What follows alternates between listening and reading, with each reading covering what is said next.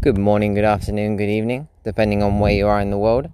This is Jack Panda, and I bring you episode 125 of my audio logcast series. For those of you that are new, this is an unedited, raw flow of thoughts and feelings starting from now. I speak to you today from a sacrificial site, or what looks to be a sacrificial site, here on the island of Gozo there's a few crosses and a statue or a few statues of Jesus Christ. But it's it's a bit like a Colosseum, small one.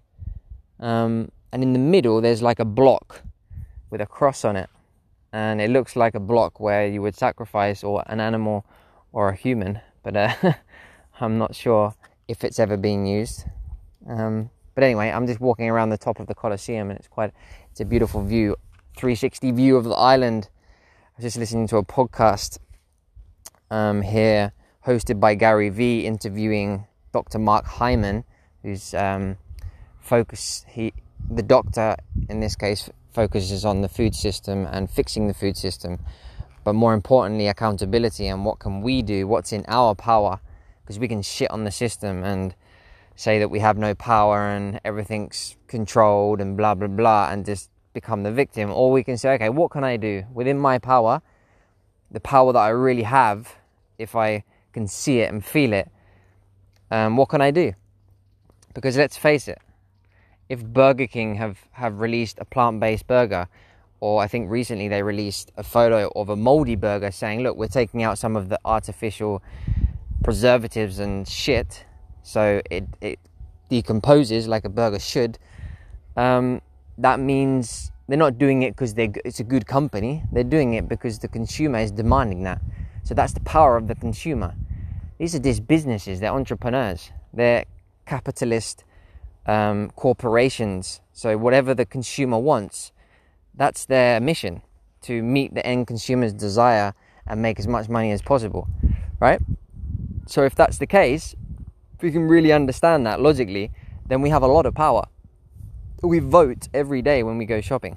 Or I don't know if you shop every day, but when you shop and you spend money, you vote for the world you want. You vote for the corporations you want. You vote for how you want them corporations to function.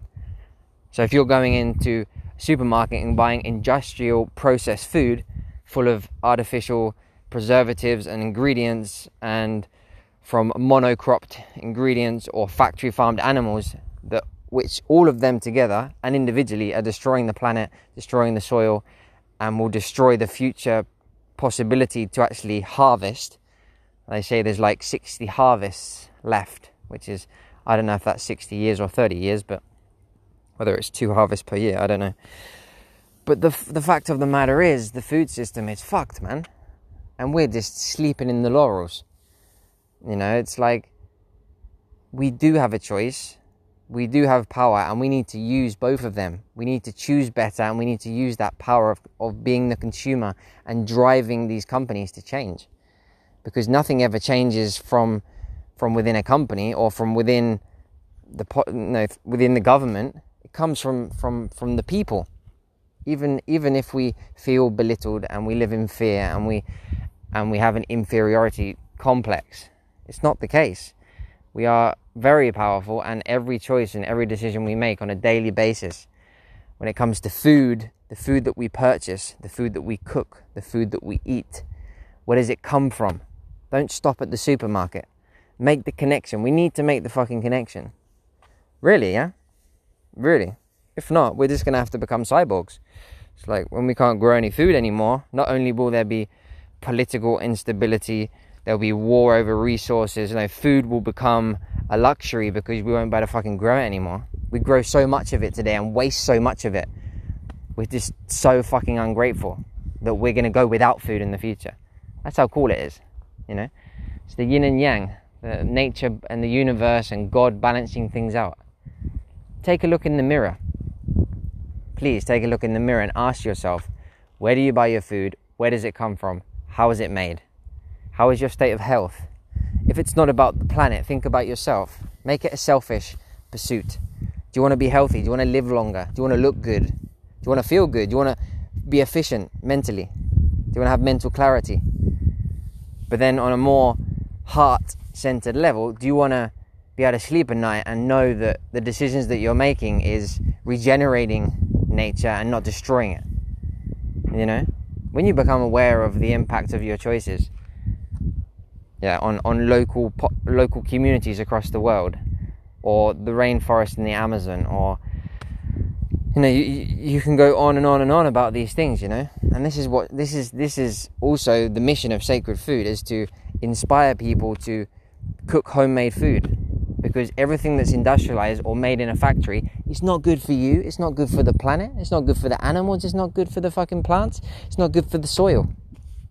You know, we spent the whole day yesterday on a on a on a friend's piece of land, um, trying to you know prepare the land and grow some vegetables. You know, and do what we can, you know, and there's a lot of people there. It's really inspiring to see people getting involved and getting their hands dirty and spending time in nature, but also trying to grow real food to then come together and cook real food and eat real, real food.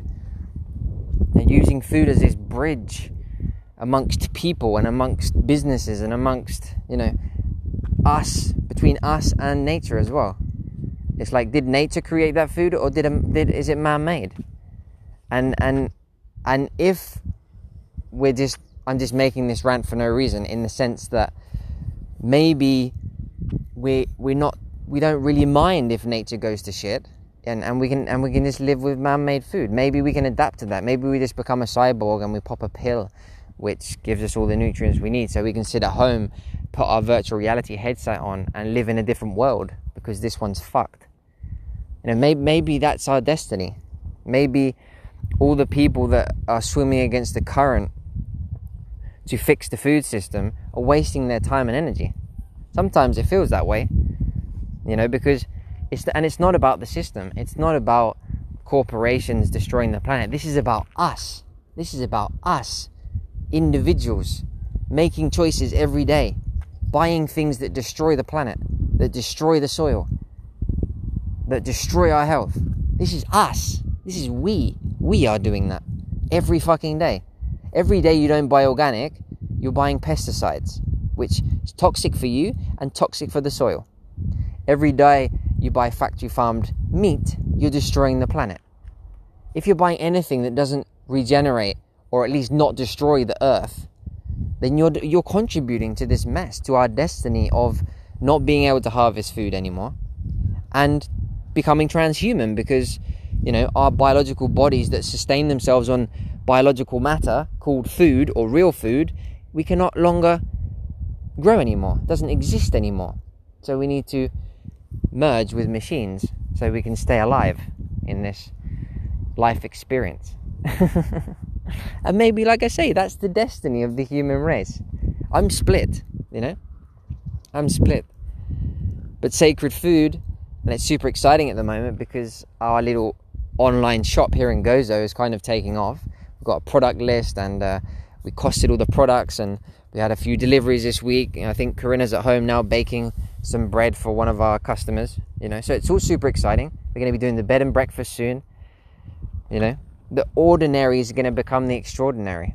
Sacred food, which is nothing but just fucking real food cooked well, real ingredients that are going to become non existent, sacred food is going to become so sacred. It's going to be, become so extraordinary. Not because it is, but because it's rare. Yeah? So when something becomes rare, it becomes special. Right now, we don't appreciate food because we have so much of it, so much abundance, so much choice. It's not sacred, it's just become a commodity. Something that you just throw in your gob. Something you just buy because it's cheap. It's because it tastes good. Who gives a shit about the environment? We've got all this food. We're just so we're so short-sighted. But that's cool. That's cool. God will decide. or maybe we've already decided where we're heading. Yeah, into the smart world. That's my rant for today. I'll leave it at that. But yeah, sacred food has taken off. It's super exciting. And at the same time, yeah, I just ask you to look into the mirror and ask yourself these questions. And if you're okay with the destructive nature of what you buy and eat, and you're okay with becoming a transhuman and merging with technology, then that's cool. But just ask yourself the questions, answer them honestly, and then this how does that feel? Are you okay with that? Can you integrate your choices consciously and be okay with them and be at peace with them? Because if you can, that's cool. There's no judgment here. There's nothing we cannot ultimately say what's good or bad, what's right or wrong. We can just have have a perceived judgment of what we think is right or wrong. Yeah? So I'll leave it at that. Wish you an amazing morning, day, or evening, depending on where you are in the world, and I will speak to you again soon. Ciao for now.